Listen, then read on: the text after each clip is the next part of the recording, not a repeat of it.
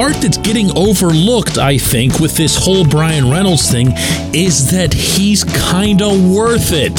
You know, good morning to you. Good Wednesday morning. I'm Dejan Kovacevic of DK Pittsburgh Sports, and this is Daily Shot of Pirates. It comes your way bright and early every weekday if you're into football and or hockey. I also offer daily shots of Steelers and Penguins where you found this. Pirates 4, Red Sox 1 last night in Boston. All Reynolds contributed to the cause was his fourth home run in three games, a double, and an RBI single for an insurance run. Slacking, I know. Nervous, undoubtedly, about the ongoing, apparently anyway, negotiation with the team toward a multi year extension. By every account, the two sides have agreed to money terms, and that is that it would be an eight year, $104 million contract. By far the biggest in franchise history, but also well down from Reynolds and CAA's initial proposal that would pay Reynolds $30 million more. Now, you can say what you want about CAA for coming in after the money had been settled and saying, well, we also want to have an opt out clause. To me, that's shaky. Uh, that's who they are. They have a reputation for not being honest and fair in their dealings. Okay, fine. I can see that. I can accept that. And I can understand why the Pirates would be put off by that. I can understand that face that Ben Cherington made when he was beat red walking past me on his way into the visiting clubhouse in Cincinnati last Friday. It was right in that time frame that all of this had come to pass, and I'm convinced it's not a coincidence that he looked like that. And I'll say it again. I totally, totally, totally grasp where he'd be coming from. If I were him, I'd want nothing to do with these people ever again. Not with any client, no matter who it is, except this one. Because this isn't about how Ben feels. This isn't about how anyone associated with the Pirates feels. And for that matter, it's not about whether or not CAA gets to claim some kind of big triumph in the agents community. And boy, do they love that kind of stuff. I don't mean CAA, I mean all agents. Everybody after a contract wants to hear what everyone else in that world had to say, Ooh, can you believe what they got for this guy? Or boy, did they ever get hosed or whatever. It's not about that. It's about doing the right thing for the team and yes, in this event, doing the right thing for the player. Because Reynolds genuinely wants to stay. He wouldn't be doing any of this, and he sure wouldn't have come a full $30 million off the original price. Although he was going to come down, it didn't have to be 30 million if he didn't want to stay.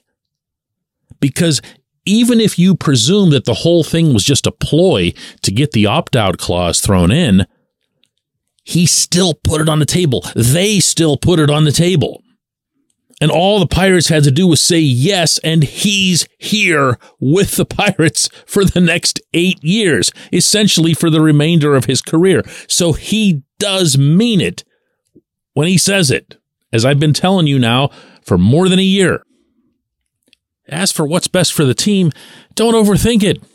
This is a cornerstone player. I don't know if he's going to be the best player on the team two, three years from now. We'll see what happens when some of these upper crust prospects make it. We'll see what happens when Endy Rodriguez, Henry Davis, and Nick Gonzalez, and you know, even the guys who are further down the line like Termarr Johnson, and who knows what's going to happen with the number one overall pick if the Pirates do the right thing and take Dylan Crews, who's having a historic year at LSU, and he makes it to PNC Park sooner than most people would expect, Reynolds might be just like a guy that's somewhere in the middle of the pack, but, but he's worth it. He's worth the original price. I can make a sound argument right here right now that Reynolds is worth the eight year, $134 million original price. Because if you break that down year by year, even while accepting that there's going to be a natural decline as he gets older, and you're going to be paying some Joey Votto years at some stage of that deal, he's worth it. He's worth it. The dude can play ball. Listen to Derek Shelton after Reynolds' latest explosion last night at Fenway Park. Yeah, he's in a spot right now. We're seeing the ball pretty good, and uh, just we need to keep him in that tree. And now listen to Reynolds out in the clubhouse. No, it's been a lot of fun. Um, they talked about it. It feels different. Um, dugout, um, everything. Um, you know, we lot of good young talent that's helping us ball right now. That's what we need. So uh, it's, a, it's a really good start. You don't blow this. You just don't. You don't even take the field for the home opener on Friday without getting this done. And I know, I'm sure everybody involved is tired of the artificial deadlines and everything else here, but this one's different because this is the one where you're going to be walking out onto that field facing the city of Pittsburgh, which probably is even more ready to embrace this team than the Pirates themselves recognize. And you don't leave them any kind of lingering doubt. You tell them, listen, man, we're here. We're in. Okay? You wanted guys signed for the long run. You wanted us to commit to them. You wanted them to commit to us. We did Ke'Bryan Hayes last year.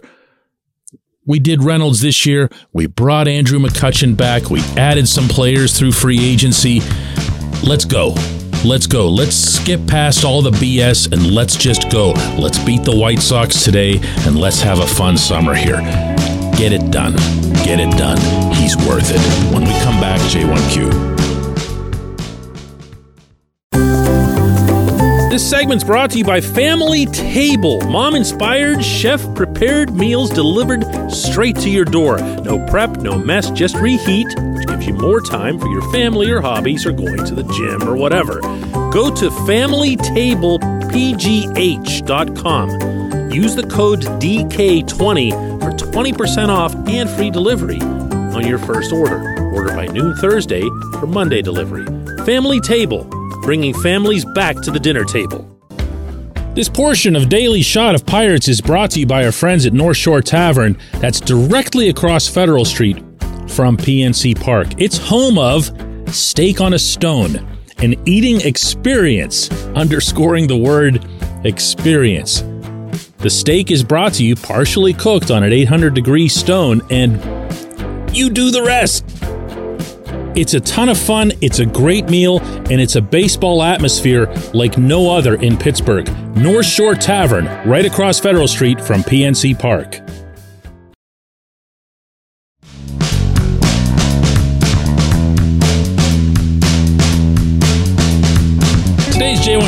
From Ryan Porter, who says, What kind of ceiling does a player like Ji-hwan Bae have?